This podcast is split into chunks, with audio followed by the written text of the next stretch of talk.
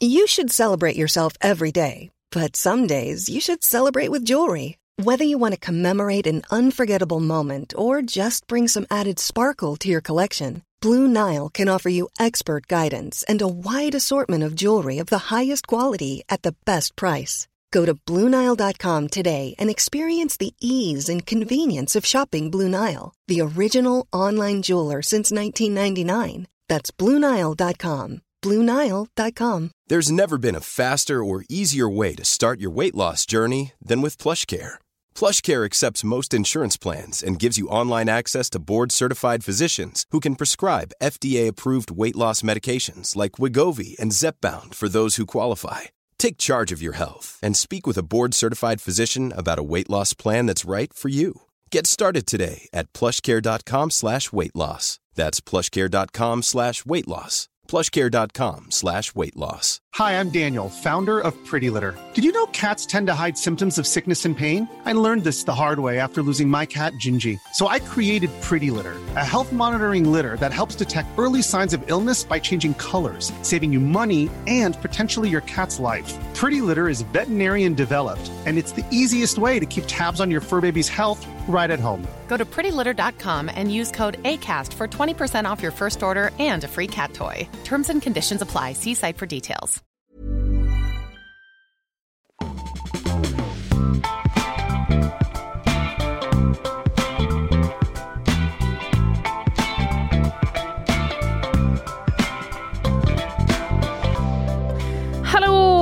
Nyhetsshowen är det som kommer att störa den här eh, tisdagsmorgonen den 6 februari. Hej ja, vi som hade så mysigt. Exakt, tänker alla där ute. Ja, Och så kommer vi. Ja, här kom. är vi. Det är så man säljer in ett morgonprogram har jag hört. Ja, Eh, du, idag så kommer jag att berätta om att regeringen vill lägga ner SIS-hemmen. Och eh, sen blir det också en liten rapport från de civila biljettkontrollanternas första dag ute i trafiken. Vad har du? eh, nyheten kom ju igår om att kung Charles av Storbritannien har Ja. drabbats av cancer så vi ska prata lite om det. Mm. Eh, och om att eh, den svenska astronauten Marcus Wandt eh, inte verkar få komma hem Nej, från rymden. stackarn. Ja, någon gång ska han nog komma hem men eh, det, det verkar dröja lite. Men Mm. ja, vi, vi, vi får se sen. Ja. Eh, vi får gäst också såklart. Rickard Landberg kommer hit. Han är professor i mat och hälsa på Chalmers och eh, han håller just nu på med en jättestudie om eh, vilken mat som passar bäst för vilken person. Mm. Eh, Fler frågor har man om det. Verkligen spännande. Sen ska vi passa på att ställa lite lyssnarfrågor också som vi har fått till honom. Sen blir det bakvagn. Vad har du? Eh, Hajattackerna runt om i världen, de oprovocerade pratar vi om då, har ökat. Just det, de oprovocerade. Ja, Ja, så, eh, och eh, och eh, en, eh, ett hiskligt fall av eh, heter det? sjösjuka på tv-inspelning. Mm, härligt. Jag har en eh, misstänkt kinesisk spionduva och eventuellt eh, faktiskt en, ännu en eh, nyhet på djurtemat om hur man kan förbereda sig för kris och krig om man är djurägare. Ja, spännande. Mm. Träna sin hund i att eh, koka vatten över öppen eld. Nej. Eh, Att, att, eh, ja, mm, ja, mm, vi ja. kan, vi kan spekulera Ja. mer i det sen. Jag blev så bara sugen bara. Kan den bunkra mat? Ja, exakt. Be- eh, träna den i att sniffa upp konserver Ja, och sånt. Sno från andra, det får man ju inte hålla på med. Du, eh, det är andra dagen i rad för dig. Ja, det är min vecka. Det är verkligen din vecka. Hur eh, känns det då? Ja, men det känns bra. Det känns ju tryggt att vara tillbaka med dig här. Det var ett tag sedan. Ja, det var det faktiskt. Ja, jag har sänt med Kalle och med Ina och några gånger men nu var det ett tag sedan vi sände. Ja. Först var det bara med dig jag hade sänt. Exakt. Ganska lång Det är, tid. ju, det är ju jag som är din OG-partner Ja, här så inne. är det. Ja. Hur är det med dig? Eh, det är bra tack. Jag eh, blev lite självmedveten i morse. Mhm. Jag kommer ju in eh, med musik i öronen. Mm. Det gör jag ju ganska ofta. Och då, Nästan alltid va? Nästan alltid. Och då händer det ju ganska ofta att, eh, ja, att du faktiskt blir eh, offer för att jag istället för att säga hej bara fortsätter sjunga ut högt lite. Schlager av gammalt snitt ofta. Ja, det är det ofta Ja. faktiskt. Eh, högt över havet var det idag med Arja Saijonmaa. Ja det var det. Var Eh, och, så, och då tog jag liksom i lite på slutet. Mm. Eh, för att man vill ju kräma ut det sista i musiken. Men då visade det sig att det fanns andra människor här på redaktionen som hörde mig. Ah. Eh, så att, eh, Men ja. jag tycker inte du ska sluta med det bara för det. Nej jag tror faktiskt inte jag kommer Kör göra det. på, det är en väldigt Mm. god känsla när du kommer in och liksom trycker det i det? refrängen. Ja men tycker jag. Ja för jag tycker, tänker ibland att det kanske uppfattas lite arrogant. Nej. Att jag liksom inte säger hej Karl, hur mår Äh, du? Jag Utan ser att jag bara... det är ju lite av en show. Ja men precis, det är det jag liksom, tänker kan bara, vara Nu arrogant. kör vi idag. Ja. Man kommer lite trött och så får man en liten show. Ja bra, härligt. Eh, Jag fortsätter enligt eh, plan.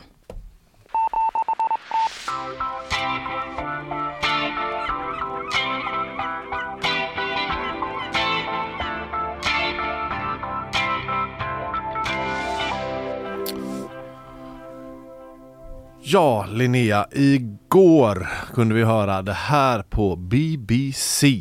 Hello, good evening. Welcome to BBC News, where in the last few moments we've received breaking news from Buckingham Palace, which has announced that the King has been diagnosed with cancer.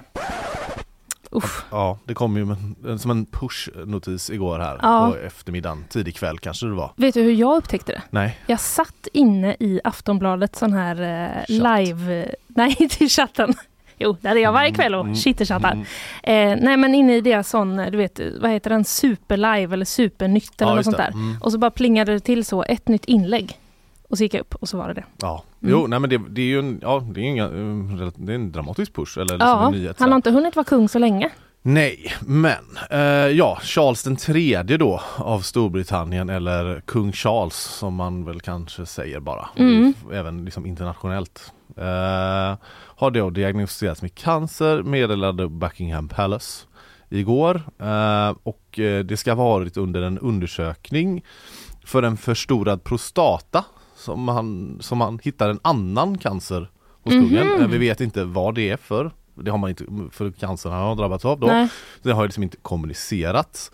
Eh, Men behandlingen ska ha påbörjats under gårdagen vad jag förstod redan. Jaha, okej. Ja, så ganska liksom direkt och Mm. Han har ju då inte uttalat sig personligen. Det gör de inte. Eh, Men Buckingham Palace skriver så här i ett uttalande då. Kungen är tacksam mot sitt medicinska team för deras snabba ingripande som möjliggjordes tack vare hans senaste sjukhusvistelse. Han är fortsatt positiv till sin behandling och ser fram emot att återgå till sin tjänst i offentligheten så snart som möjligt. Ja, det hoppas man ju verkligen att han kommer kunna. Ja, För man vet ingenting då om hur allvarligt det är liksom. Eh, nej. Nej. nej, utan cancer. Liksom. Mm. Det kan ju vara det ju- kan man ju inte spekulera i. Nej. Det kan ju vara jättemånga olika saker såklart. Eh, och vidare säger de också att, typ, att eh, kungen har valt att dela med sig av det här för att, eh, för att förhindra spekulationer Mm. kring att Just varför, om han försvinner liksom. Ja, varför kom- ser man inte honom längre? Nej precis och då Mm. är det ju så. Och det kan man väl ändå förstå. Ja, det är väl, det är väl ganska smart liksom. Det är klart det kan, det kan ju vara väldigt, alltså en sån nyhet kan jag tänka mig är inte rolig att få. Och kanske svårt att liksom, kommunicera ut det till hela Mm, världen. precis, Men ja. kanske ändå bättre än att folk går och undrar. Ja, Ja precis. Ja men eh, reaktioner, tror du det har kommit några sådana? ja det tror jag. Ja precis det har det. Eh, Jag har några korta egentligen bara här. Richie Sunak, premiärminister i Storbritannien då, säger att han önskar hans majestät ett fullständigt och snabbt tillfrisknande. Han Mm. tvek, jag tvekar inte på att han återvänder till full styrka på nolltid och jag vet att hela landet kommer att honom, önska honom lycka till, skriver han på X. Mm. Ja, eh, det är väl ungefär vad man förväntar sig också när någon, alltså det är ju mycket så lyckönskningar och det här kommer gå bra. Ja, liksom precis. Eh, hans söner har då meddelats, prins Harry och prins kronprins William. Ja, det får man väl Och säga. prins Harry väntas resa hem från USA Okej. och träffa sin pappa. Mm. Eh, du sa här också i uh, morse att du hade liksom tagit del av, alltså, av svenska reaktioner, eller i Sveriges Radio va? Eller vad? Ja, eller lite grann. Det, eh, eftersom jag ändå satt med nyhetsögonen på Precis, mig i bara, högsta hugg. rätt in bara? Ja, rätt in var det. Ja. Och då fick jag också en push från Ekot om att Mm. de sände direkt. Mm. Och då hade de ringt upp Ebba von, eh, Kleberg från Sydow, Ah, känd från nyhetsshowen. ja, främst känd från Precis, framförallt. mm. Hennes favoritradioprogram. Mm. Eh, nej men och så var hon med eh, där och hon var ändå, man hörde liksom på henne att hon var lite så, ja men ändå eh, tagen kanske är fel ord, men ja, ja eller inte. Mm. Liksom eh, påverkad av det. Mm. Och hon sa också det att ehm, det, kan ju bli, det kan ju bli en utmaning eftersom det finns ju inte så himla många eh, fler i kungafamiljen som kan dela på uppgifterna. Eller så här, Harry är ju liksom, visst nu ska han resa hem men han har ju inga officiella liksom Nej, han är väl out, uppdrag va? längre. Så Mm. han är ju out. Mm. Men eh, jag tror att hon nämnde eh, kungens syster Ann. Mm. Att eh, hon förmodligen då skulle gå in och liksom stötta upp och hjälpa Mm. till. Ja, jo, ja, men det är väl dramatiskt. Vi får väl se här. Det har ju som sagt inte kommunicerats mycket och det kommer säkert kanske inte göra det heller. Nej. men, eh, jag tänkte på en liten reflektion som jag hade här. Mm. Eh, var ju att eh, det här är också typ bland det sämsta med att vara alltså, en kunglighet. Mm. Det finns ju, har ju både för och nackdelar tänker jag. Ja, Men tänk att man eh, liksom blir eh, sjuk då, allvarligt sjuk. Eh, så det är ju ändå en personlig chock och sådär. Men också typ att man måste kommunicera så här. När Karl var och undersökte sin prostata Ja. som har varit förstorad ja fick jag också ett besked om typ, att man har drabbats av cancer. Och så måste man Exakt. få dela det med hela Det är- världen. det Alla är- människor man ja. träffar liksom ska så här, veta det. absolut. Det är ju ganska, eh, det är ju en ganska intim situation. Mm. Och det är också inte som att man inte får bilder i huvudet. Eh, liksom. Nej, så, precis. så blir det ju. Ja, men Ja. jag tror kanske, ja, de eh, vet vad de gör och eh, sådär och eh, ja, vi, vi får väl önska kungen av Storbritannien ett, ett tillfrisknande. Det gör vi. Mm.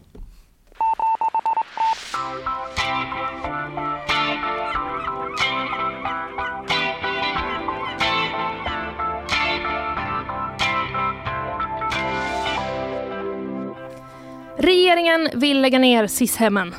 Ja, det såg jag igår. Ja, bra. Då går vi vidare till en annan nyhet Yes, eftersom vi alla är up to speed. Nej, men dessa då eh, lite utskällda och kritiserade SIS-hem ska göras om. Jaha, Reformeras, det var budskapet på en presskonferens med eh, Tidögänget igår. Det var liksom, eh, det var lite, det det är lite mindre kända representanter för Tidögänget. mhm. Eh, kan man nya säga. spelare i Tidögängs-gänget. Eh. Alltså jag tror att det, de är såna liksom backar som är där och eh, kämpar hela tiden. Mm. Men eh, nu fick de eh, komma fram. de har då. säkert jobbat med det här ett tag kan man Det har de alldeles säkert gjort. Vi har ju pratat om det, om SIS-hemmen en hel del här i showen Mm. också. Men hela det senaste året egentligen och kanske ännu mer till och med så har det ju skett flera rymningar. Mm. Det har också varit grovt våld och hot. Och eh, på grund av detta nu då så vill Tidöpartierna alltså då reformera SIS-hemmen. Och det de sa igår var att de kommer tillsätta en utredning som har i uppgift då att ta fram hur man kan göra om dem i grunden. Mm. I grunden. Ja, så det är Ja. inget litet tag.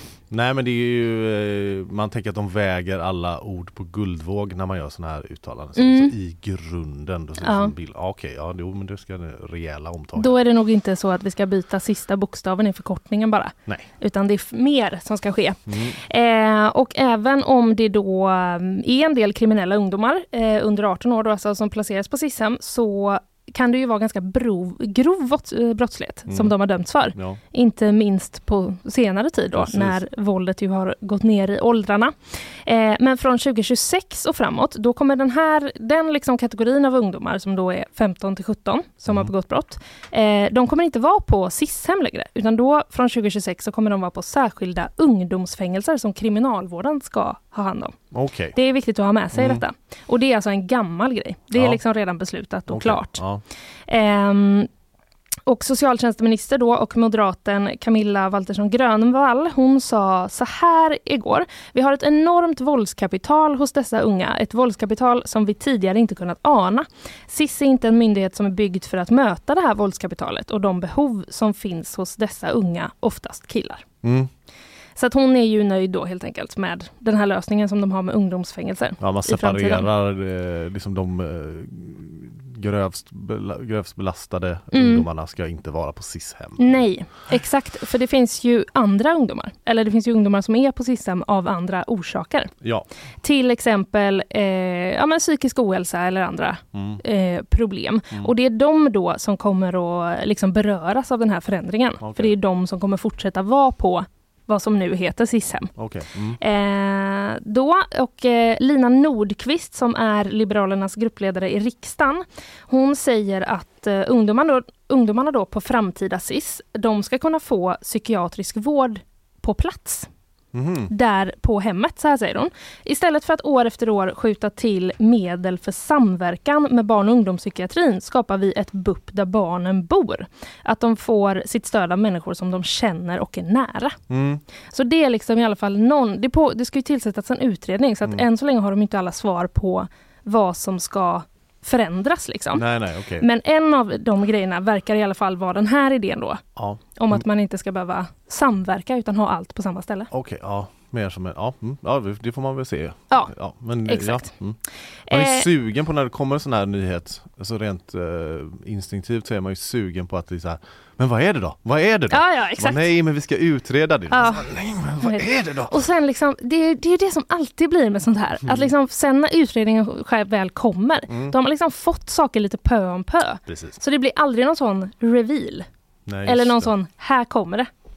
I och för sig, jag överdriver lite. Det är klart att det kommer nyheter när utredningen presenteras. Men, Ja, ja, ja. Nej, men man, hinner liksom, man hinner liksom vänja sig vid det på något eh, sätt. Nu undrar du och eh, alla andra såklart, vem är det då som ska leda den här utredningen? Ja det är väl det vi sitter och väntar på. Det är väl det vi sitter och väntar på, liksom vi väntar på eh, vilka som ska leda Eurovision igår höll jag på Mm, att säga. Det är inte riktigt samma sak kanske. Men det är Lise Tam, känner du till? Alltså jag känner igen namnet, jag såg det här på eh, Rapport igår också. Mm. Eh, men jag vet inte varför, det är väl ett namn som, alltså, berätta gärna. Ja men hon är ju då tidigare chef för riksenheten mot internationell och organiserad brottslighet vid Åklagarmyndigheten. Ah. Nej, det, det ringer ingen klocka mer Men än hon, att hon, nej, ett namn som jag känner igen bara. Ja, men hon har också varit ute lite i debatten Okej. om just det här med eh, ja, men gängvåldet och så. Mm. Också senaste året. Hon har varit med i söndagsintervjun bland annat. Ja, kanske Eller lördagsintervjun, jag kanske blandar ihop det. Ja. Mm. Har de pratat om sin barndom? Nej, Nej, det är det lördags. då är det lördagsintervjun. Så himla bra minnesregel. Eh, lördagsintervjun ska det vara. Eh, och nu är hon då åklagare för internationella brottmålsdomstolen ICC i Haag. Ja, Men hon ska alltså då utreda hur eh, framtidens SIS ska fungera för de ungdomarna som har andra problem Ja. än eh, grov eh, kriminalitet. ja. Deadline undrar du också kanske när hon har? Ja. April 2025.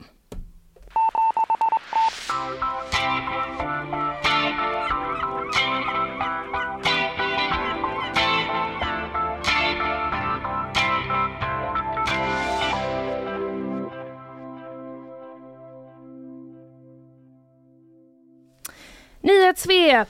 Hallå Sofia! Halloj! Du, eh, vi sparar, eh, sparar ingen tid höll jag på att säga. Det är precis det vi gör. Och så lämnar vi över till dig eh, på en gång. En man i 30-årsåldern blev misshandlad i Lundby på hissingen under natten till tisdagen. Mannen sprang efter den misstänkte efter misshandeln och när polisen kom till platsen kunde gärningsmannen gripas. Mannen som blev slagen ska inte varit i behov av vård på sjukhus och den misstänkte som är en man i 50-årsåldern blev omhändertagen av polisen. En explosion inträffade under tisdagsmorgonen i ett bostadsområde i Strängnäs. Ett 50-tal personer har evakuerats och nationella bombskyddet har kallats till platsen. Polisen har hittat vad man beskriver som ett misstänkt föremål och brottsut, eh, brottsrubriceringen är i nuläget försök till allmänfarlig öde, eh, ödeläggelse samt brott mot lagen om explosiva varor. Ingen är misstänkt för explosionen i nuläget och det är ännu okänt om det finns kopplingar till andra sprängningar i närtid.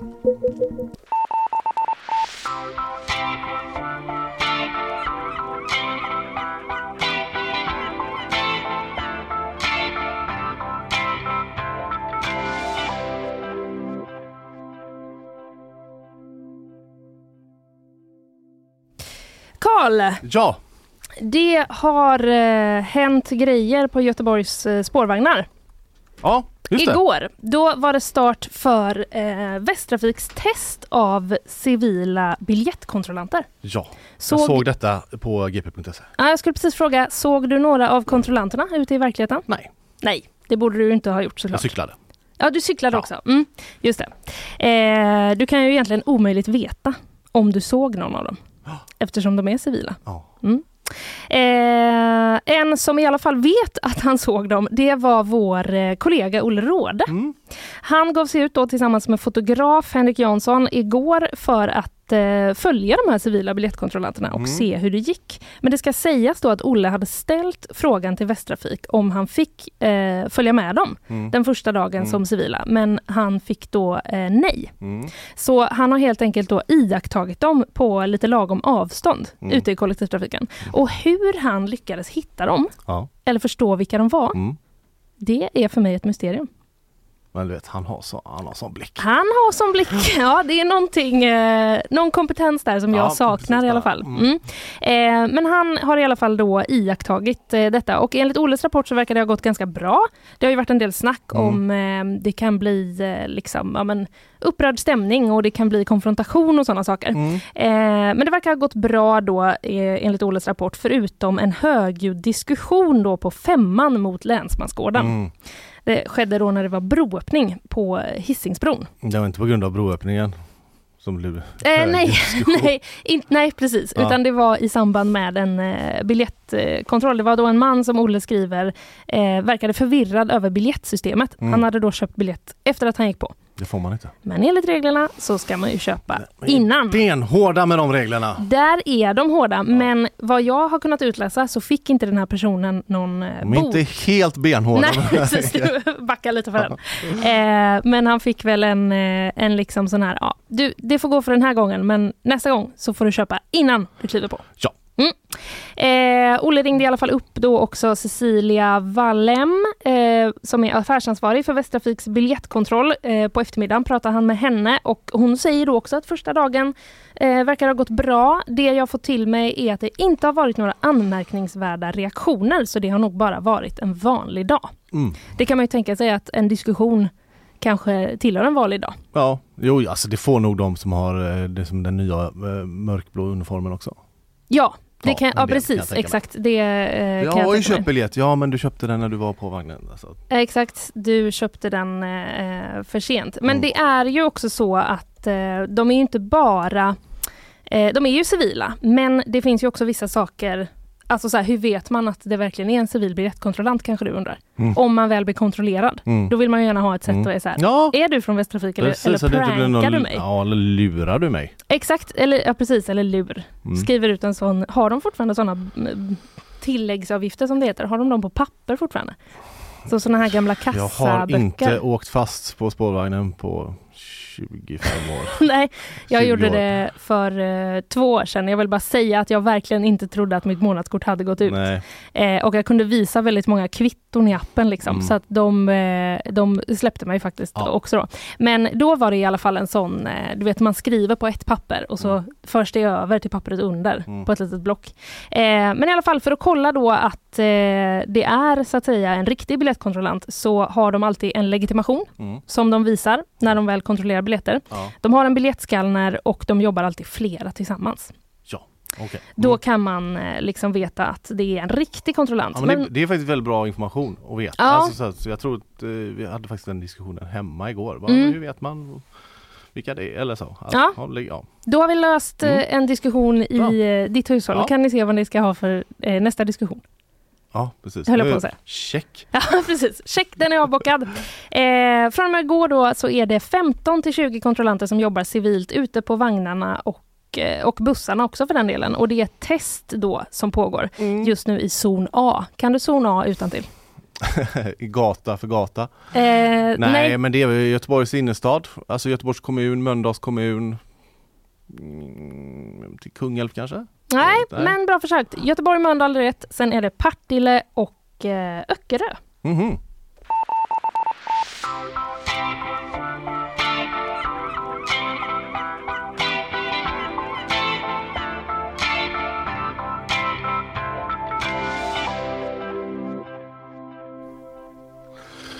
Eh, en, eh, vi har ju pratat en del om Marcus Wandt och hans eh, rymdfärd. Ja, och den, nya, nya Christer Fuglesang höll jag på att säga. Det kanske är lite taskigt. Han kan väl få vara astronaut i sin egen rätt. absolut, absolut. Eh, men det har ju varit, det var ju typ, de skulle åka hem. Han ska ju åka hem nu. Exakt. Han har ju varit där sedan i mitten eh, på januari. Mm. Hem ska han. Mm. Och det har varit lite osäkert kring, eh, men det har varit lite osäkert kring när de ska få komma hem för det har varit liksom blivit uppskjutet. Dåligt väder över Florida. Har varit eh, Sjukt att det kan anledningen. stoppa ändå. Ja, så det är väl inte så sjukt. De ska ju liksom åka ner i någon liten kapsel tänker jag. I Jo. liksom en i- jäkla fart. Jo jag vet men det är också så här, de är i rymden. Mm. Men det blåser lite i Florida så vi får Ja, precis. Jag vet faktiskt inte. Inte jag. Eh, men eh, sen är det väl också typ att måste ni landa där? Exakt, ni kan väl eh, landa någon annanstans Men då är det väl bara, så jag tror att det är säkert att eh, de vill säkert landa där för att det gör säkert inget om de är med, de är kvar ett par dagar till. Det är klart att det finns Nej. någon bortre gräns Ja, jo, för hur lång jo, tid man precis. klarar det. Men eh, Men det är klart man fattar att de vill landa där de har planerat för att landa. Det är ju inte, det är inte liksom en vanlig biltur. nej precis, det är, ändå inte så typ såhär, ska du stakes." verkligen ge oss, ska du verkligen ge dig ut och köra där? Nu kör du försiktigt, du har astronauter i bilen. nej, eller Nej, hur? nej. Eh, vad- ja, men eh, så att de skulle åkt hem, tror jag det var natten till söndag, men så kom Mm. det också nyheter igår då om att de skulle förmodligen åka hem idag. Men vi Mm. kommer lite till det. Men vad har de gjort nu då de sista dagarna? För nu har det Ja. blivit uppskjutet då, eh, när de inte kan åka hem. Netflix. Tror att de blir lite less kanske. Igår läste jag en artikel då i GP att eh, i söndags borde det bli, då hade de en ledig dag.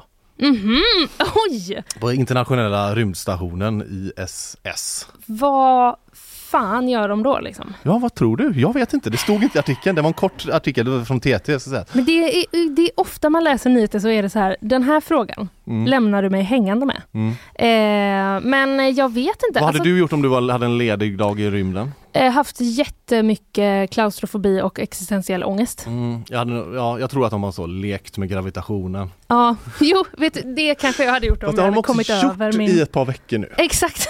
Nej, Vad de har gjort det massa andra grejer, de har liksom? forskat och igår så stod det att så här, i söndags hade de ledig dag men igår så var de tillbaka och forskade. Ja, just det. Ja, då jobbar, jobbar de. de Lite igen. övertid kan man räkna det som då. Ja, men Mm. då kom det också ett, eh, igår kommunicerades då att det skulle göra ett nytt försök Mm. att på tisdagen skicka hem Marcus eh, och de andra. Jag vet inte exakt vilka de Nej, ja, vi bryr oss ja, bara om Marcus. Ja, eh, men det var inte bara han. Eh, men jag läste nu på tidigt morgonen Mm.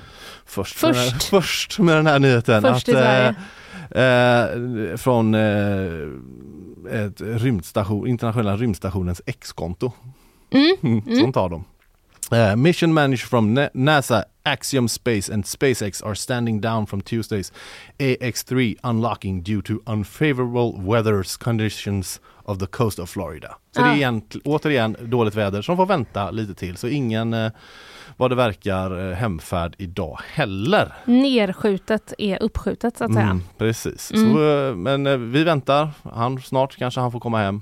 Ja, vi får hoppas ja, det. får. Hur länge kan de ha dåligt väder i Florida egentligen? Nej, man undrar. Man undrar.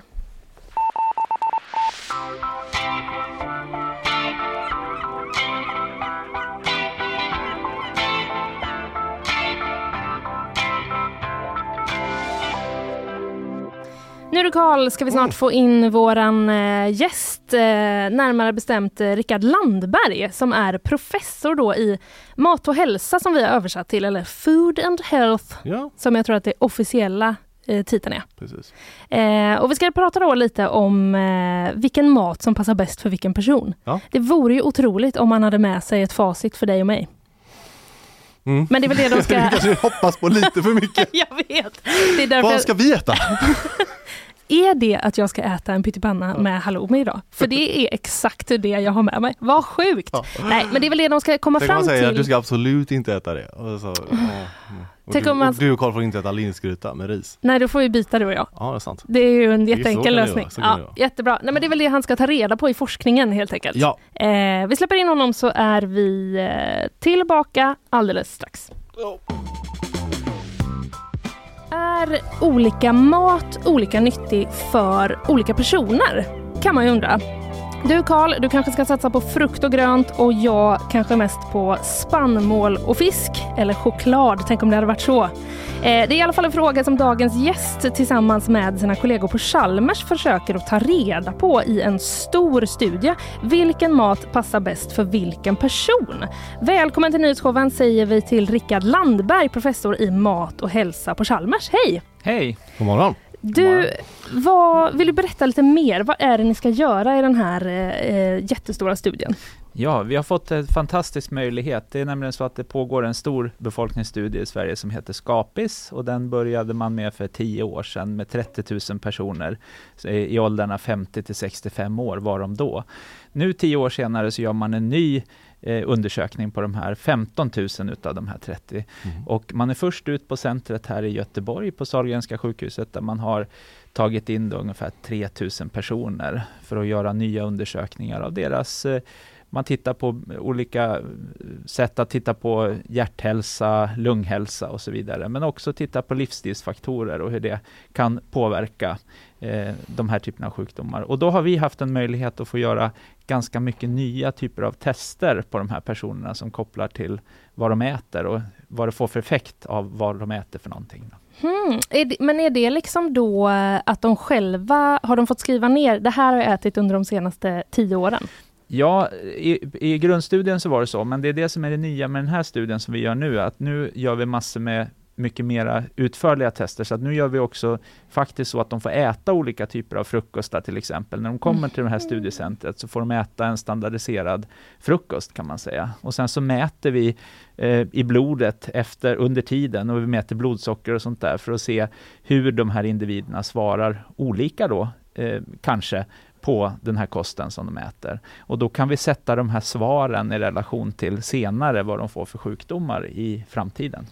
Wow! Men du säger studie eller alltså center, kommer man till en plats och genomför studien eller gör man den, görs det hemma liksom? Eller, Ja, det är riktigt. Vi, man kommer till studiecentret och mm. gör de här omfattande undersökningarna av hjärta och lungor kan man säga och då får man äta den här standardiserade frukosten. Mm. Och det som är bra med det besöket är också att då får man ett tillfälle att faktiskt lära sig hur man ska ta prover hemma själv.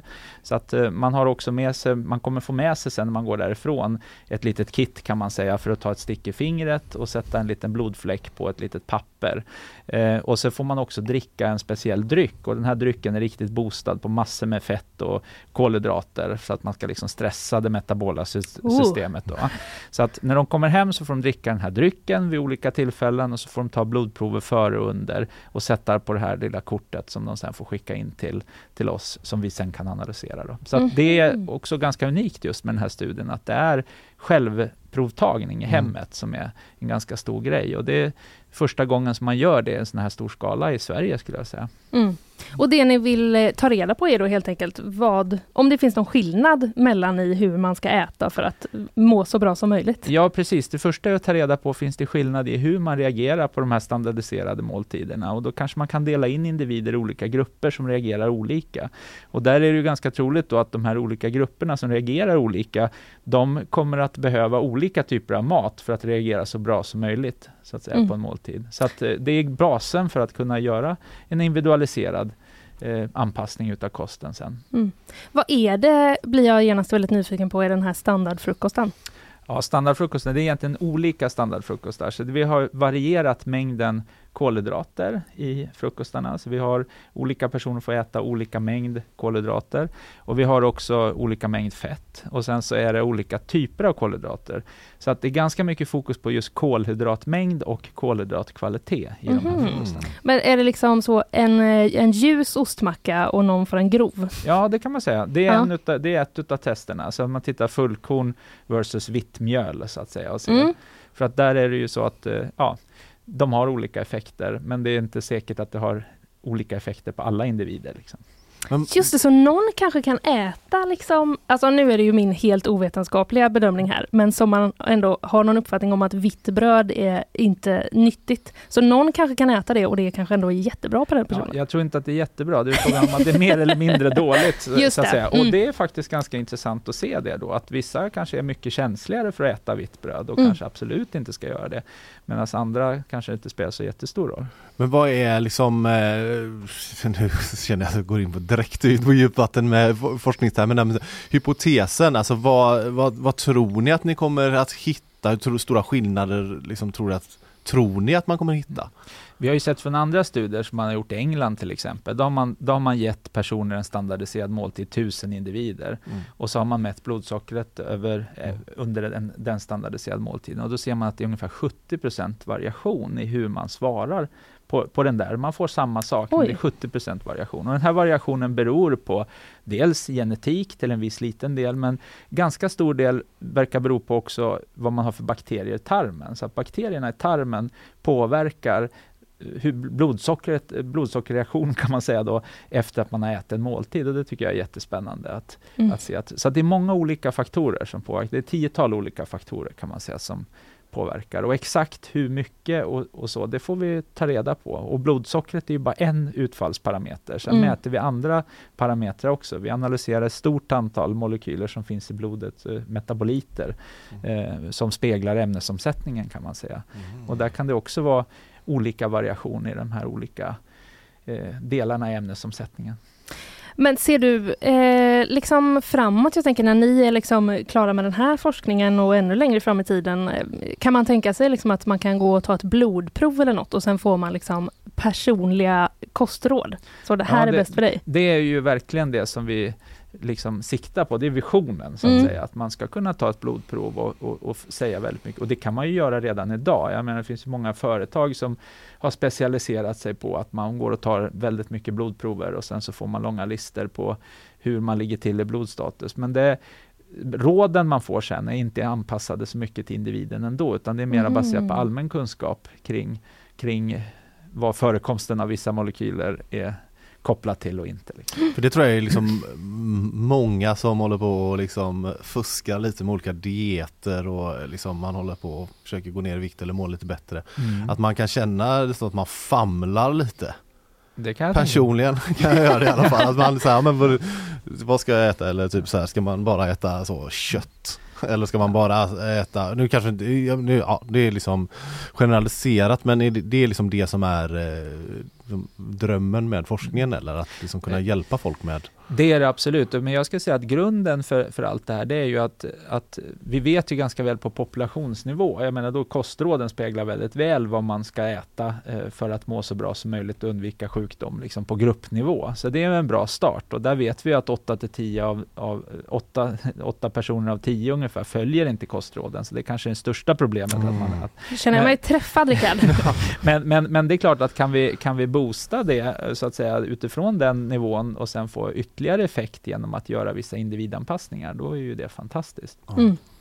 Men finns det, alltså vi har en, en, eh, en, fråga som är lite svår men jag ställer den ändå så får du svara så gott du kan. Mm. Alltså vilken diet är liksom, eh, finns det någon diet som är så här, den där är bäst, välj den? Nej, det kan man inte säga. Det beror ju verkligen på syftet också. Jag tror att eh, många, många vill ju hitta, famlar för att hitta någonting som man generellt mår bra av, så att säga. Medan andra har ju väldigt tydliga mål med, med att äta, till exempel gå ner i vikt eller bygga muskler eller, eller något annat. Så jag tror det första är att fundera på vad har man för målsättning, liksom. vad, mm. vad är det man vill uppnå? Och det börjar man, hos dig. Det börjar hos dig, ja. Det börjar hos mig. Ah, det börjar alltid hos mig. kan inte börja hos någon annan? Kan inte någon annan ta initiativ? Initiativ till en livsstilsförändring i mitt liv. Ja. Eh, men finns det någon eh, diet som du så absolut tycker att man ska undvika? Jag tycker man ska undvika alla såna här extremdieter om man inte har något väldigt eh, makabert syfte under en kort tid att åstadkomma någonting. Men eh, nej, jag tror inte på det. Jag tror att det är bättre att försöka hitta eh, sätt att eh, äta och så som, ja, som gör att man har ett bra liv i det långa loppet. Och det är nog det viktigaste. Mm, även om det slinker in en bit choklad ibland i kostcirkeln? Ja, det är inga problem alls. Med Nej. Det. Skönt! En, eh, ett sånt samtalsämne som vi har haft lite på vår redaktion här är att, alltså det, att det är väldigt svårt att, snacket är i alla fall på vår redaktion att det är Eh, svårt att träna sig ner i vikt mm. till exempel. Eh, mm. Man måste liksom, det enda som är är att äta mm. mindre kalorier eh, bara. Mm. Är det, stämmer det? Ja, det är klart att det, man förbränner ju mer när man tränar eh, och man ökar sin förbränning och så. Men om man ska sätta dem i relation till varandra så stämmer det absolut. Då är det, eh, då är det intaget man behöver eh, kontrollera i större utsträckning. Mm. För man har ju den, liksom, det känns i alla fall som kanske, ja, att man liksom bara, ja men jag tränar jättemycket bara för att inte behöva göra andra livsstilsförändringar. Men det kanske är bra. Det är väl jättebra att träna. Det är bra att träna för, för hjärthälsa och för, för allmänt välbefinnande och för massor med olika saker. Men just för viktnedgång så är det inte särskilt effektivt. Jag har kollegor på Karolinska institutet som är ute i media hela tiden och, pratar, och försöker mitigera det här bilden av att man ska ha mera fysisk aktivitet i skolan. Det är jättebra att ha mer fysisk aktivitet i skolan, men det är en väldigt dålig behandlingsmetod för feta och överviktiga barn. Mm. Det funkar inte särskilt bra, utan det, det handlar väldigt mycket om matintaget. Mm. Men som sagt, det är väldigt positivt med fysisk aktivitet och för sjukdomsprevention i övrigt. Men för viktkontroll så är det inte särskilt effektivt. Nej. Eh, vi har fått lite lyssnarfrågor också som vi tänker att vi vill eh, ta. Eh, Micke eh, skriver så här. Hej! Jag undrar hur Rickard ser på vår kost och socker. Påverkas alla av det på samma sätt?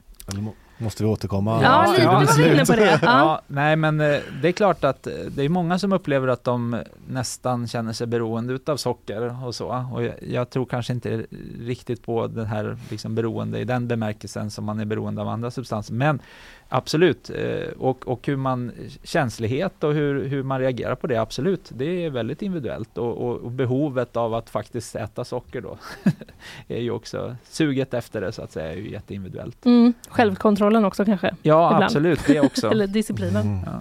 Eh, ja, Amanda undrar också, vad anser du är den största hälsorisken med svenskars kost generellt? Om man tittar på data så är det att man äter för lite fullkorn. Det är kan- kanske någonting som man inte alls tänker på, men det är en av de faktorerna i kosten som spelar störst roll för risk för Mm. hjärt-kärlsjukdom, typ 2-diabetes till exempel. Eh, att man äter för mycket salt, det är också en eh, viktig riskfaktor att påverka blodtrycket. Ehm, sen skulle jag nog säga att, eh, jag kommer inte ihåg vilka som kommer på tredje plats, men de två kommer i absolut högsta eh, Lite ligan. fullkorn, alltså vad ska man byta ut då?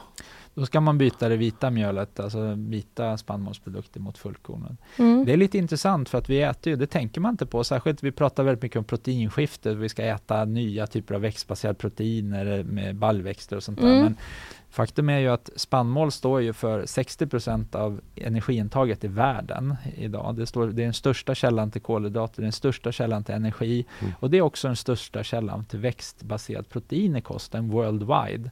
Eh, och det är någonting, så att, så att hur, vi, hur, vi, hur vi äter spannmål spelar jättestor roll, både för miljö och för, för hälsa. Så att, eh, där handlar det om att välja rätt och välja fullkorn istället för vita spannmålsprodukter. Just det. Där kan jag faktiskt eh, spela in att jag testade att byta till fullkornsmakaroner. Mm. Märkte ingen skillnad. Nej. Är det sant? Ingen skillnad. Ja, Okej. Men det var också snabbmakaroner liksom, så att om man ska göra liksom en jättefin pasta kanske man Ja. kan unna sig det Ja, det vita. är många, det börjar hos dig. det börjar hos mig. Eh, Månkan skriver, eh, hur mycket ägg kan man äta innan det blir farligt? Så har vi lagt till där kanske. Ja, det blir inte farligt att äta ägg. Så att, eh, Det blir inte man, det? Nej, Nej för det är ju sån där gammal från det är en till gammal barn, myt med Ja. kolesterol och ägg. Mhm. Det stämmer inte, utan kolesterolet påverkas inte så mycket utav, utav det just, utan man kan nog äta så många ägg som man känner för. För det är ju en, eh, en eh, klassisk sån eh, gymperson som liksom tränar för att bygga muskler kan ju Mm. trycka, har jag sett i verkligheten, liksom fyra kokta ägg på Mm. rad. Mm. Ja, det är inga problem. Det är liksom jag inga tänkte på problem. det senast i helgen, bara, nu har jag ätit två ägg och jag åt två ägg igår också. det är Inga problem. Vad Ja. Ja, konstigt vad att vi har någon Skönt. sån liksom Yes, tanke om att det ska vara farligt. Ja. Okej. Men om man, om man vill, en bonusfråga som jag bara eh, kom på nu, om man, om man är en sån som tränar för att liksom skaffa så mycket muskler som möjligt, Mm. då är ju de personerna enligt min erfarenhet är ju på jakt efter protein hela, hela tiden. Ja, det kom ju en ny studie här nyligen eh, för ett tag sedan som, som egentligen slog hål lite på den här myten om att man ska Mhm. äta protein, att det är väldigt viktigt att få en kontinuerlig tillförsel så att säga. Och att, eh, att på en viss nivå. Och det, det verkar som att det inte alls så, så nödvändigt att äta proteiner precis i samband med att man har tränat, utan kroppen är väldigt bra på att under en längre tid tillgodogöra sig ganska, till och med ganska mycket proteiner. Eh, så att, eh, eh, och vid färre tillfällen så att säga. Så Mm. Positiv nyhet för de som kämpar med äggen. Vill du ta nästa Karl? Eh, Ja, vad har vi där? Caroline, hon undrar nyckelhålet versus Nutri-score. Eh, är det inte dags att Sverige byter hälsomärkning och får en märkning som guidar konsumenter i hälsa utifrån en skala istället för bara ja och nej? Den här frågan kanske du förstår bättre än vad jag gör. Ja, det är olika system för att guida konsumenter för att äta Mm. hälsosamt. Så att Mm. säga. Vad är det här Nutri-score då? Ja, det är, det är ett annat poängsystem kan man säga Okej. och en signal eh, med, med, eh, med en annan typ av märkning kan man säga som, som indikerar då om, det, om man har en rätt näringssammansättning så att säga, Okej. en hälsosam närings, näringssammansättning. Ja, fördelen med, med, uppenbara fördelen att fortsätta med nyckelhålet det är ju att det är ett väldigt känt begrepp i Sverige. Det finns ju alltid en risk att införa nya typer av märkningar. Jag Mm. menar, det, man måste utbilda konsumenten och det, det kan ta sin lilla tid Mm. och man kanske inte uppnår mycket mera den vägen. Alltså det kanske inte ens är med den typen av kommunikation som man gör de största förändringarna. Man kanske får fundera på vad det är man behöver göra för att människor faktiskt ska kunna äta hälsosamt och rätt. Kommunikation är en del, men, men det är ju inte bara det. Mm.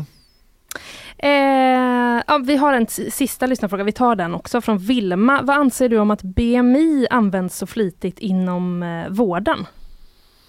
Det tror jag det är, det är ganska bra. BMI fungerar väldigt bra som ett mått på, på övervikt och, och, och så och eh, är liksom en stark riskfaktor för många sjukdomar. Och så. så det är ett väldigt enkelt sätt att mäta och på, på så sätt fånga risk på ett bra sätt. Så att jag, i den aspekten, sen får man ju tänka på hur man använder det. Men det är ganska stig, kan ju vara ganska stigmatiserande eh, med, med det här med, med fetma och övervikt och så. Och, och eh, det blir liksom väldigt tydligt genom ett BMI-siffra och man har olika cut-offs och så. Men, men, eh, men om man ser som ett verktyg i, i vården och som ett verktyg för att, för att främja hälsa så är det ett bra verktyg generellt sett. Mm, för jag tycker att jag har sett ganska mycket kritik liksom på sistone från folk som är så här eh, ja, men som, som tycker då att, eh, att det inte är så exakt eller precis eller att det har rätt alltid, men, men det, tyck, Nej, det nej, är det. det, nej det, det, det är klart det har sina brister i olika sammanhang. Jag menar, det är ju, det, du fångar ju till exempel en, en bodybuilder och kan ju också ha högt BMI även Just om man det. inte har hög eh, fettmassa så att säga. Men, men på, det, på det stora hela och om man tittar på liksom kostnadseffektivitet och använda det i relation till andra kroppsmått som kostar mer och är svårare att samla in data på så är det ganska, i de flesta fall, ett bra mått. Mm. Tillsammans med sunt förnuft. Då, Ja, det om kan man man ser säga. någon som, har en, som är en bodybuilder. Ja, ja. Härligt! Eh, Karl, hade du någon... Eh, förlåt? Nej men du vet jag har ju mest bara, vad ska jag äta Ja, Rickard? precis! Om du håller får, om du får eh, liksom skicka med Karl en, hjälp. Vad du ska äta för Ja, vad ska jag äta? Vad är det du vill uppnå? Om jag vill gå ner, vi säger, vi ponerar att jag vill gå ner i vikt. Ja, ät mindre då. Nej Ja. men då, det, handlar, det, hand, det handlar verkligen om det. Och där är det svåra att, att liksom, och där får man känna efter och se vad, vad är det som funkar för mig. En del Mm. människor kanske kan eh, klara sig och äta färre måltider per dag och därmed kunna kontrollera sin sitt intag liksom, på ett bättre sätt medan andra undviker kolhydrater i stor utsträckning för det tycker de och det funkar ju ofta effektivt i det korta perspektivet. Men det, det gäller att hitta det som funkar för mig och där, som jag klarar av att upprätthålla. Så, och det handlar ju mycket om hur livssituationen ser ut och livsstilen i övrigt. Liksom. Så, att, Mm. så att eh, det gäller att hitta en kost som, som passar mig Mm. eh, utifrån min livssituation. Liksom. Mm. Och sen, Och som gärna då så, så i så stor utsträckning, åtminstone som en grund, eh, liknar de kostrekommendationer som vi har. sen handlar det väl också, för man ska man ska försöka må bra. Det får, man, det får man ändå ha med sig. Ja, Ja, precis. hälsan och Det är det viktiga. eh, liksom inte hålla på och hetsa och liksom. Nej. Och som jag brukar säga, man är fin precis som man är. Ja. Sen kan man ändå vilja gå ner i vikt. Ja, det, Eh, Jag ska inte snurra in mig i det resonemanget. Rickard, eh, stort tack för att du kom hit. Det här var så intressant. Ja, men tack så kan du tänka dig att komma tillbaka någon gång om vi har fler Det frågor? kan jag göra. Det vore spännande att få berätta lite om resultaten. ja, när kan väntar vi oss lite? Ja. Det tar två år att samla Två in alla de här data. Ja, ja, men då, vi har- Då väntar vi två. Absolut, vi har bestämt att vi ska göra det här i 20 minst. Ja. Så Det är att, bra. eh, det är bra. Då kanske vi hinner med ännu fler forskningsområden. Tusen tack för idag. Ja, tack så mycket.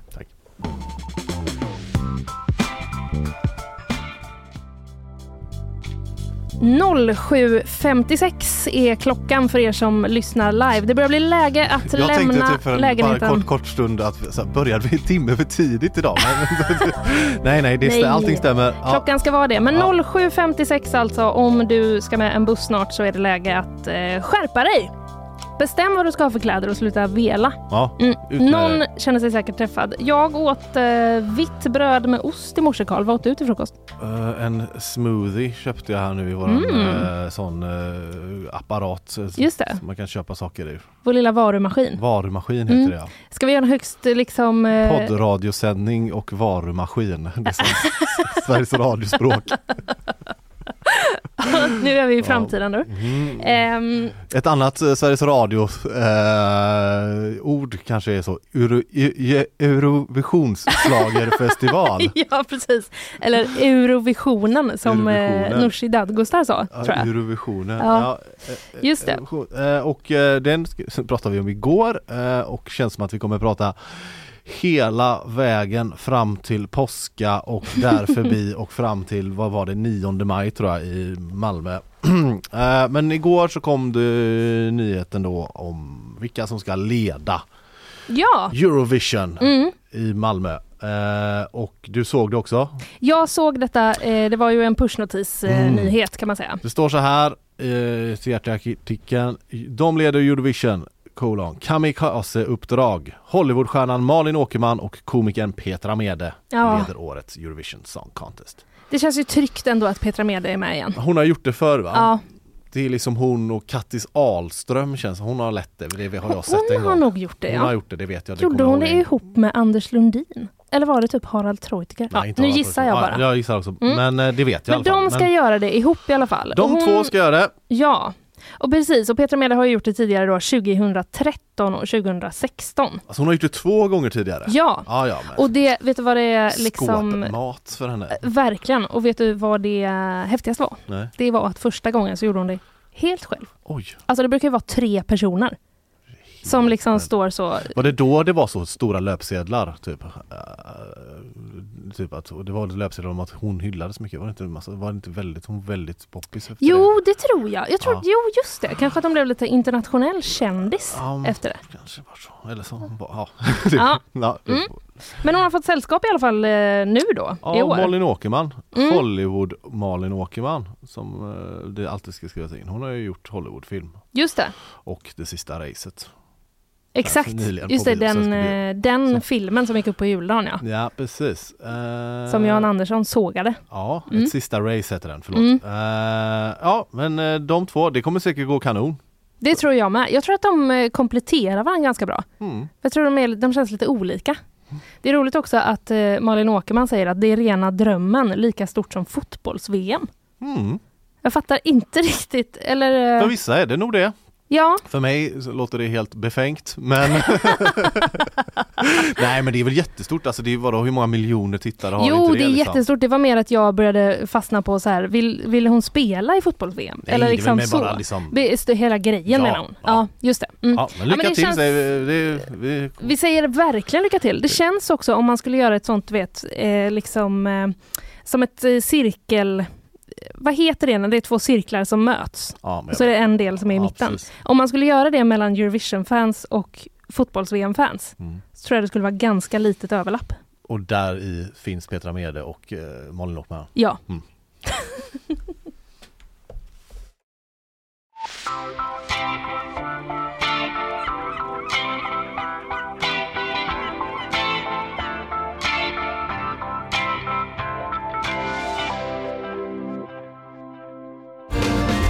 Djurens djurnyheter, vad är det det heter? Just det, djurnyheter, papara. Typiskt, jag tänkte jag skulle ta den långa så vi fick njuta lite mer. Mm. Men det blev den korta. Vi kan ta den långa sen. På gp.se så läser jag misstänkt kinesisk spionduva släppt i Indien efter Petas påtryckning.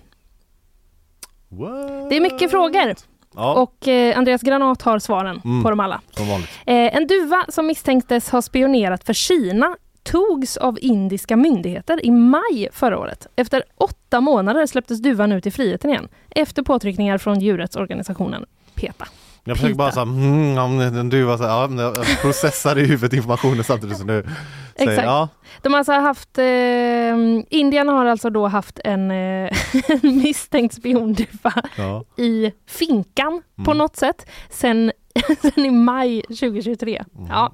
Den fångades in vid en hamn i eh, Mumbai eh, och den bar med sig ett meddelande i kinesiska tecken. Mhm. Myndigheterna misstänkte då att den användes för spioneri och höll- kvar den för um, undersökning. Men snart stod det klart att det inte alls rörde sig om en spionerande duva. Men den blev ändå kvar väldigt länge. Efter då åtta månader i fångenskap. Det undrar man ju, kan de ha haft några fler frågetecken de ville räta ut med duvan? Mm, men vad gjorde den då? Ja, ja men det, var, Den, det var en helt var en vanlig helt vanlig duva. som- men vi tar den här nu Som för att, hade, nej men de hade typ då råkat få något kladd på vingen och så hade det fastnat en papperslapp med ja, men kinesiska det kanske tecken. var, det var väl en helt, alltså troligtvis låter det som att det var en helt vanlig brevduva om det då nu inte var, alltså om det nu kanske hade ett sånt med, alltså de kan ju ha sådana Mm. cylindrar Alltså precis en, ja, precis en brevduva med, ja. ja. en brevduva med Mm. ett litet brev i. Och Mm. så trodde man att, men man, det man undrar är ju hur de tänker jag försöker liksom inte förlöjliga någon här men Nej. jag försöker bara undra hur de tänker att den har spionerat. Exakt. Då måste den inte ha haft en kamera på Precis. sig eller liksom Eller om den använt då som Som kurir av meddelanden mellan olika spioner. Ja, alltså om jag skulle gissa så skulle jag ju säga att det är mer troligt att den används som kurir Mm. än att den själv har sett någonting med Precis. ögonen och rapporterat ja, tillbaka. nej, det, det kan vi säga, det är inte, det, det, det kan vi utesluta. Ja, jag, jag tror vi kan Ja. det. Eh, och det verkar som att Indien också har gjort det då efter eh, undersökning. Men man undrar också liksom var den fanns och vem som var ansvarig för att så, se till att den fick 15 minuter ute varje dag, fick lunch, mat, Peta. middag. Pet, ja, nej, de, de var ju mer ansvariga för att den har kommit, fått komma ut Ja, men nu. de kanske också hade påtryckningar, nu ska ni se till att den här eh, liksom, tas Ja. väl hand om. Jo precis så kan det vara. Det, man känner också att har den bara släppts ut i det fria, den behöver väl hjälp att liksom återetablera sig. Mm, inte om det är en brevduva, då åker den nog bara hem. Tror du det? Mm. Även efter åtta månader i Ja. finkan Alltså, inte, vi får väl ta hit någon expert på brevduvor men jag Ja. tror på djurpsykologi. Ja men de har ju ett otroligt kompass i huvudet, de kan ju liksom Mm. åka jättelångt. Ja, det är sant. Jag hoppas att den gjorde det. Mm. Eh, det är i alla fall inte första gången, läser jag, som duvor har hamnat i klammeri med den indiska rättvisan. 2016 fångades en duva som bar ett meddelande med ett hot mot premiärminister Narendra Modi. Eh, spionduva, nej men vad märkligt. Mm. Spionduvan har skapat rubriker då världen över men att djur eh, används av militärer och säkerhetstjänster är inte så ovanligt som Nej. man kan tro. Är det någon du tänker på direkt? Nej. Valdimir kanske? Just det, ah, ja, Ja. Just, ja, jag tänkte just på druvor om det var någon, ja, ja. ja just det, Valdemir ja. Ja. Mm. Eh, som ju faktiskt var i Sverige, ja. i svenska vatten. Gud ja, Mm. Och när han då dök upp så eh, läser jag så var han då ju då redan ökänd som mystisk misstänkt rysk spionval. Man får liksom lite overklighetskänsla när man läser om sånt här. Ja mycket mer än ju- typ så eh, videotelefon och AI så känns det här mer liksom Så bara what? Ja, eller hur? Men det var ju då för att eh, Valdemir sågs 2019 med en sele med kamerafästen. Ja, Det antyder ju att människa har varit inblandad. ja, Mm. det, ja. Men eh, den här lilla duvan då med ett, Eh, med ett meddelande på eh, kinesiska har i alla fall nu då släppts eh, från eh, fängelset.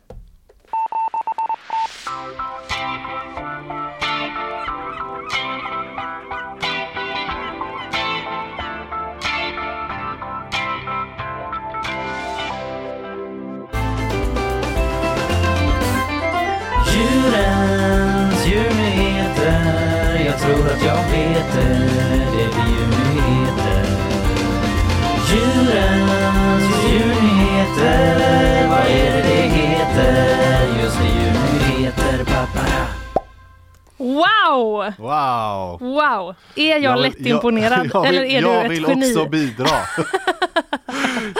eh, fler dog i hajattacker förra året. Mm. Dun, dun, dun. Dum, dum, Verkligen. dum, dum, dum, dum, Men du har dum, missat ett ord i den rubriken va? Eh, oprovocerade. Oprovocerade hajattacker, precis. Nej men det var inte rubriken. Nej.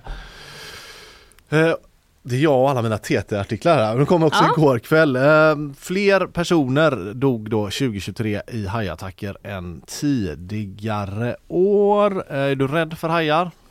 Eh, om, Det finns ju de som är väldigt rädda för hajar. Alltså jag klarar ju av att se dem på typ universium när det är glas mellan oss. Mm. Då är jag inte rädd. Men jag är ju rädd om jag skulle möta en haj i havet. Då skulle jag vara rädd. Absolut. Ja, jo men det tror jag nästan alla ska. Om man Ja. inte är liksom tränad hajexpert och Ja. vet att det är lugnt. Ja. Man kan stoppa in huvudet i, i gapet på den. Den gör ingenting. Tills man inte kan det längre. Ja, precis. Är du rädd för hajar? Eh, nej. Nej. Nej, men jag är ju heller liksom sällan i hajvatten. Mm, jag med. Alltså vad heter det? finns ju en haj typ i Sverige och den är ju jätteliten. Just det. Eh, sammantaget i alla fall läser jag då eh, artikel från TT registrer sammantaget registrerades 69 oprovocerade hajattacker runt om i världen 2023. Varav 10 med dödlig utgång enligt International Shark Attack File, ISAF, vid eh, Floridas naturhistoriska museum. Mm. Det är ändå mer än en i veckan. Inte som är dödlig men, Nej men precis, attack. Liksom. ja Mm. precis men att de, eh, ja dödlig är 10 då. Eh, Det var en ökning från fem, eh, fem dödliga från förra året då. Mm. Och ungefär hälften av dem skedde i USA. I synnerhet då i Florida. Mm. Två, ja så att, men annars är, vill du gissa vad det är liksom farligast rent dödlighetsmässigt? Eh, jag, nej, jag tänker mig att det För är två liksom... av de här var i USA, de dödliga attack- attackerna förra året, av de tio då. Mhm. Är det liksom, ehm, det är ju inte mitt ute i Atlanten. Nej, Men- där är det inte så mycket folk. Är det liksom lite längre i Alla som är mitt ute i Atlanten riskerar liksom en sån 50, 30-50% i risk att bara Ja, exakt. Precis, om man är mitt ute i Atlanten utan båt. Ja, precis. Eh, nej, men det nej, det är inte det. Är det i Asien då någonstans? Ja, det är i Oceanien, Oceanien? alltså i Australien. Mhm. Ja, det och vad är det sig. farligaste att göra då enligt den här artikeln? Då? Peka finger åt en haj. Nej, att surfa. Ja, nej det är så alltså? Och eh, surfare verkar vara liksom eh, Mm. som är farligast, eh, mest utsatta. Men egentligen tycker jag ändå någonstans att det här, det här är ju också en nyhet om hur ofarligt det är med Ja, hajar. jo absolut. Tio personer om året. Eh, Det är ju... Jag googlade bara snabbt här innan, bara saker som är farligare än hajar. Då kom det upp en, så, en artikel från 2015 typ, selfies farligare än hajar. Va? Ja, typ att folk som ramlar, ja men du vet så, ska ta en selfie, Mhm, snubblar ut för ett stup eller en trapp eller något. Alltså, typ, alltså det finns ju väldigt mycket som är farligare än hajar. Ja. Eh, Så att man behöver inte vara så jätteorolig för det. Det är Nej. väl egentligen medskicket här. Eh, Just det. Men jag, det, jag kände också det att eh, jag är ju egentligen inte förvånad att det är surfare. För jag menar, det, de är ju i, i vattnet oskyddade. Ja, i vatten då i, i det här fallet där det finns typ så tigerhaj Ja. och så vithaj. Alltså det, Exakt, så vem skulle det annars vara som var mest utsatt? Liksom? Men det är också typ att de, också det vanligaste 69 oprovocerade hajattacker Det är ju då att man ligger och plaskar kanske med sin surfbräda och så kommer en haj och så biter den. Mm. Men då ofta släpper de för de tycker inte om människa. Nej, De vill inte äta människa. nej. Men typ om du blir biten av en sån vit haj Mm. då kan du ju då, då räcker det med ett litet nafs för att du kanske ska dö. Alltså den är Aha, ju jättestor Ja, och ja. jättevassa tänder. då kan alltså det hända att jag liksom förblöder av Men man kan inte så intresserad av att äta oss i alla fall. Nej. Det, så då, det är väl en då blir klen det inte tröst. Circle of Life heller, heller i och för sig. Det är Nej. bara helt bortkastat. Precis, vi kanske bara ska... Men medskicket var inte eh, överdrivet eh, rädd för haj men om du eh, liksom surfar i delar av Australien så kan du kolla upp det och vara liksom lite, Lite rädd. lite försiktig kanske.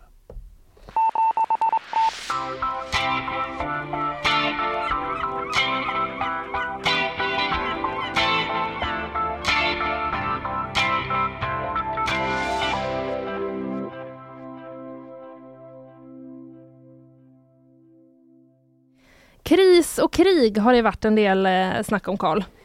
Ja. Är du lite trött på att höra om det? Nej jag bara kom att tänka på att jag såg en grej på, eh, på Rapport igår. Jaha, var det om kris och krig? Ja. Vill du berätta? Men det var, ska jag försöka, det var MSB som var ute och inspekterade alla Sveriges skyddsrum. Typ. Mhm. Alltså, ursäkta om jag har, kanske har lite fel men det var ganska många, det var liksom, ja, typ 60 000 eller sånt där. Mm. Men då var det att eh, den enheten som eh, skulle inspektera, de var liksom bara två personer. I hela Intervju- Sverige? Så intervjuade de dem så här, bara, hur lång tid skulle det ta? Ja, väldigt lång tid. ja. Gud, nu blir jag genast sugen på att räkna ut men eh, det ska ja, nej, men det, får gå, det kan man söka på klipp på SVT Mm. så finns det det. Var det man vill ha. 1930 eller? Det var 1930 sen Ja. rapport. Ja. Klassiska rapportsändningen. Eh, nu ska det i alla fall handla om eh, djurägare. Mm. Så kan eh, djurägare förbereda sig för kris och krig. Läser jag på gp.se. ja men det sa du ju förut. Ja, Ja. Eh, Folke Serenius som är veterinär på Jordbruksverkets beredskapsenhet säger att eh, de planerar för, eh, om det blir kris eller krig, eh, att djurhälsovården kan bli en begränsad resurs. Vad var han ifrån sa du? Folke Syrén? Jordbruksverkets beredskapsenhet. Okej. Han är veterinär där. Mm. Ehm, och de, ja, men de eh, håller helt enkelt på då med att planera så här. Vad kan vi ha för djurhälsovård om det skulle bli så liksom, svåra förhållanden som krig Mm. kan eh, innebära. Mm. Och eh, han säger helt enkelt att ma- de måste ju prioritera. Mm. Ja, men de kommer att arbeta ihop om det blir en sån situation med Länsstyrelsen då för att prioritera den samhälls och totalförsvarsviktiga djurhållningen. Ja, Så de okej. kommer Ja, men inte det- prioritera din hamster. Utan de kommer istället prioritera liksom livsmedelsproducerande djur. Liksom tjänstedjur och servicedjur. Inte för att vara sån men jag, återigen var var det han kom ifrån? Jag glömde, förlåt. Jordbruksverkets Jordbruksverket, jag tror beredskapsenhet. jag Jag, tror vill inte bara att- säga Karl, Ja. att jag inte läste detta nu tredje gången utan jag tog det från minnet. Ja, ja, men det är bara fuff. Ja. Eh, Men jag eh, vill ändå bara säga att jag, jag tror, eh, jag undrar hur mycket Jordbruksverket bryr sig om min hamster i nuläget. jag förstår att de bryr sig om liksom eh, jordbruksnära eh, nära, eh, djur såsom nötkreatur och kanske hästar och Mm. grisar och får och så. Ja, precis. Alltså mat och kycklingar. Alltså jag tror att de bryr sig ganska lite. ja. Faktiskt. Men bara sen när det blir krig så tar vi inte ansvar för era husdjur. Bara, Nej, exakt. men- Det kanske är mer så att de bara, vi kommer bry oss precis lika lite. Men din hamster idag, Mm. som du inte äger Ja, väl? nej, för du har väl ingen nej, hamster? nej, Nej, men din hamster ändå. Eh, idag kan du ändå liksom söka veterinärvård och den kan få hjälp. Ja. Om det var kris kanske de skulle säga så, vi har inte tid med din hamster. Det kan nej precis. Vi ska ja. ta den här chefen från Försvarsmakten som har stukat ja, ja. Nej, en ja, tå. det förstår jag. Mm. Mm. Eh, så handlar det om. Men eh, förutom de då djuren som ingår i lantbruk och tjänstedjur så kan det också vara odlad fisk Mm. som de ser över. Mm. Eh, på grund av det misstänker jag att vi ska, man ska äta den. Jag har inte tid med Liksom. din odlade fisk nu. Om du har en hamsterodling. Ja, precis, ja. Så jag vet inte ens om man får äta hamster. Om man nu skulle, ja, jag behöver inte gå in på det. Ehm, men i alla fall, de, han säger också då att de måste kunna erbjuda någon slags basal vård för sällskapsdjur även under eh, krig. Men då säger han också att i värsta fall måste vi kunna erbjuda att avliva djur som är svårt skadade eller lider. Mm. Det är ju ingen skillnad från, från hur det är eh, idag. Men det kommer bli ehm, eh, svårare helt enkelt. Eva Ladberg, Ja. hon Håll i hatten nu vad hon jobbar med och se om du kan komma ihåg. Mm. Utbildningskonsulent på Svenska Blå Stjärnan. Mm. Hon ehm, eh, säger då att man ska förbereda sig i förväg liksom på vad ens djur tål och Mm. att träna på saker då som kan bli aktuella vid händelse av krig eller kris. Mm. Testa evakuering, lek att det brinner och se hur lång tid det tar, sig att, eh, tar att ta sig ut ur bostaden. Mm. Eh, och så säger hon då också att det är viktigt att liksom ha koll på vad burarna är. Säg att man har en eh, hamster eller katt eller någonting och så liksom, eh, blir det kris och då måste man ju ha den snabbt. Mm. En klassiker säger hon det är att burarna ligger på vinden. Det är inte så smart i ett krisläge. Nej, nej. Nej, det kan man ju förstå. Ehm, ja, och så kan man då till exempel eh, träna djuret på att till exempel självmant gå in i buren då, om man vill liksom få det snabbare Mm. när det väl, om det väl blir kris. Okej.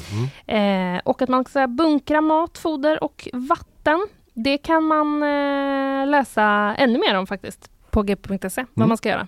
Det finns också en, eh, en, en guide faktiskt från MSB. De har tagit fram en guide till krisberedskap för husdjur. Ja.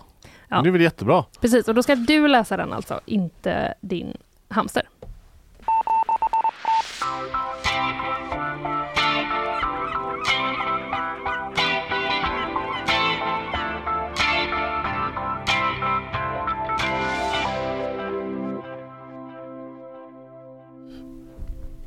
Ja, eh, Atlanten pratade vi om. Just det.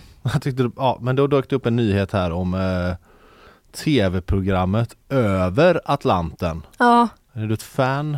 Jag har aldrig eh, sett det men ehm, jag tycker att deltagarna, jag har fått reklam för det nu på Instagram och jag tycker deltagarna gör mig sugen på att se det den här gången. Mm, Discovery Plus, det är väl typ kanal 5.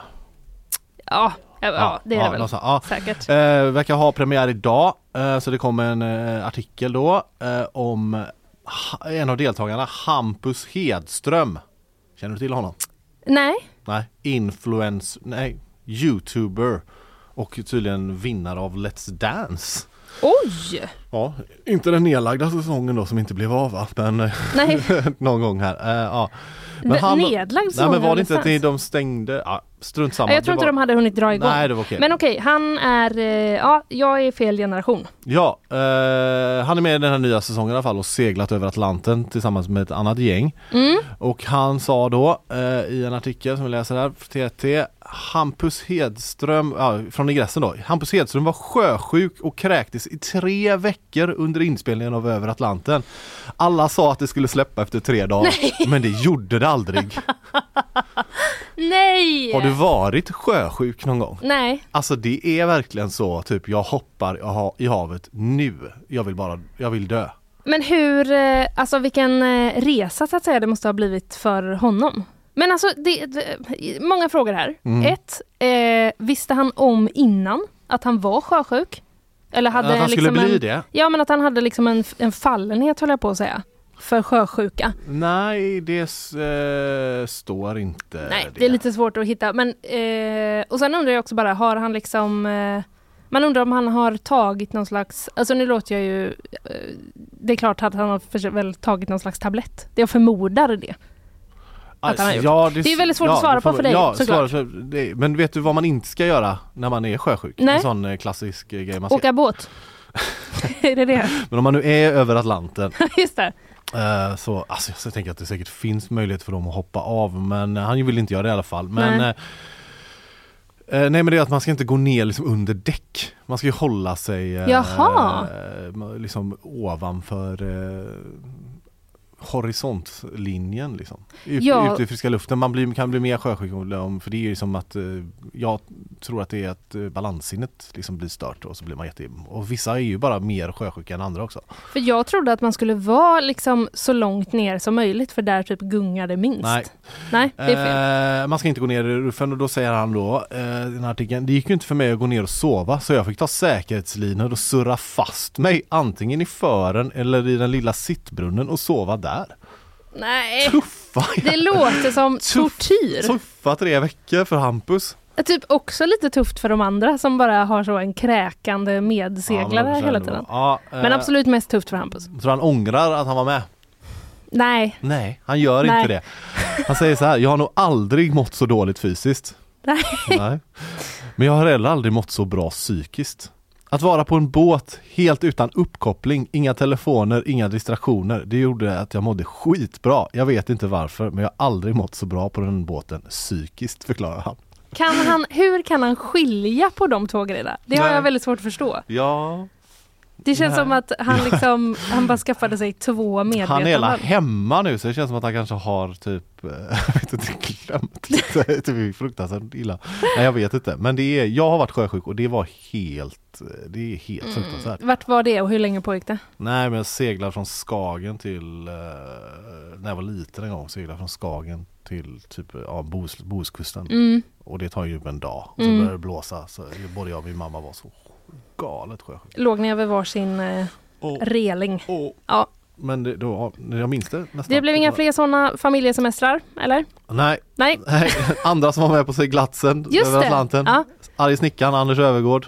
Malin Gramer, Jessica Andersson, Tobias Blom som du uppmärksammar på att det är Tobbe Trollkarl. Tobbe Trollkarl. Mm. Björn Kjellman ska sjunga slagen kanske och Gunnar Skepparen Gunnar Gurrakrantz. Men vänta lite nu, vadå har jag drömt att eh, Anders Ankan Johansson är med? Ja, det kanske var. Alltså, stod jag, det är inte vad jag såg i alla fall. Nej, Nej, det kan ju, jag kanske har felaktig eh, information. Men eh, Ja. ja, bra jobbat av Hampus där. Eh, väl kämpat får man säga. verkligen. Alltså att eh, klara av att eh, Alltså att klara av att skilja på de upplevelserna. Ja. Det är ju otroligt. Jo, vet du vad? Jag hittar här eh, någonting om att han Han är Jaha okej, tror det är nästa säsong skriver Isabella. Nej, de har precis De har Ja, precis den- spelat in. Ja, Okej, Ja, ja. Håll i hatten och höll jag på att säga. akta er för hajar. Och akta er för hajar. Det är två liksom, eh, starka rekommendationer som eh, du och jag kommer med idag Karl. Och eh, nu börjar det bli dags för oss att gå ut, ta ett djupt andetag, dricka en kaffe och eh, mm, ja, berömma varandra lite. En klapp på axeln. precis det var det jag inte En fick till fram. dig, en till mig och en till Isabella Persson som Ja. har producerat idag. Självklart. Vad, idag har jag berättat om att regeringen vill lägga ner SIS-hemmen. De ska göras om i grunden. Ja. Eh, och sen har jag också berättat om eh, hur det var lite grann för de civila biljettkontrollanterna som var ute på gatorna och jobbade första dagen igår. Mm. Mm. Mm. Vad pratar du om? Eh, Jag har pratat om att eh, Marcus Wandt får kom, vänta lite med att komma hem från rymden.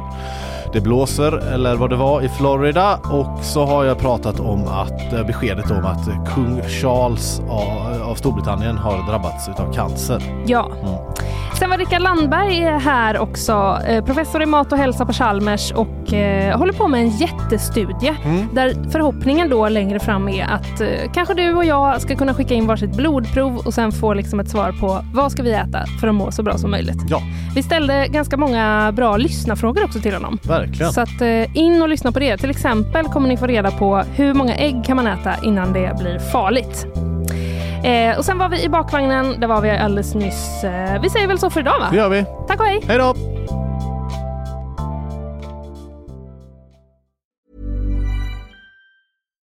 Why don't more infant formula companies use organic, grass fed whole milk instead of skim? Why don't more infant formula companies use the latest breast milk science? Why don't more infant formula companies run their own clinical trials? Why don't more infant formula companies use more of the proteins found in breast milk? Why don't more infant formula companies have their own factories instead of outsourcing their manufacturing? We wondered the same thing. So we made ByHeart, a better formula for formula. Learn more at byheart.com. Planning for your next trip? Elevate your travel style with Quince. Quince has all the jet setting essentials you'll want for your next getaway, like European linen, premium luggage options, buttery soft Italian leather bags, and so much more. And is all priced at 50 to 80% less than similar brands. Plus, Quince only works with factories that use safe and ethical manufacturing practices. Pack your bags with high-quality essentials you'll be wearing for vacations to come with Quince. Go to quince.com slash pack for free shipping and 365-day returns. Imagine the softest sheets you've ever felt. Now imagine them getting even softer over time. That's what you'll feel with Bowl and Branch's organic cotton sheets. In a recent customer survey, 96% replied that Bowl and Branch sheets get softer with every wash. Start getting your best night's sleep in these sheets that get softer and softer for years to come. Try their sheets with a 30-night guarantee. Plus, get 15% off your first order at bowlandbranch.com. Code BUTTERY. Exclusions apply. See site for details.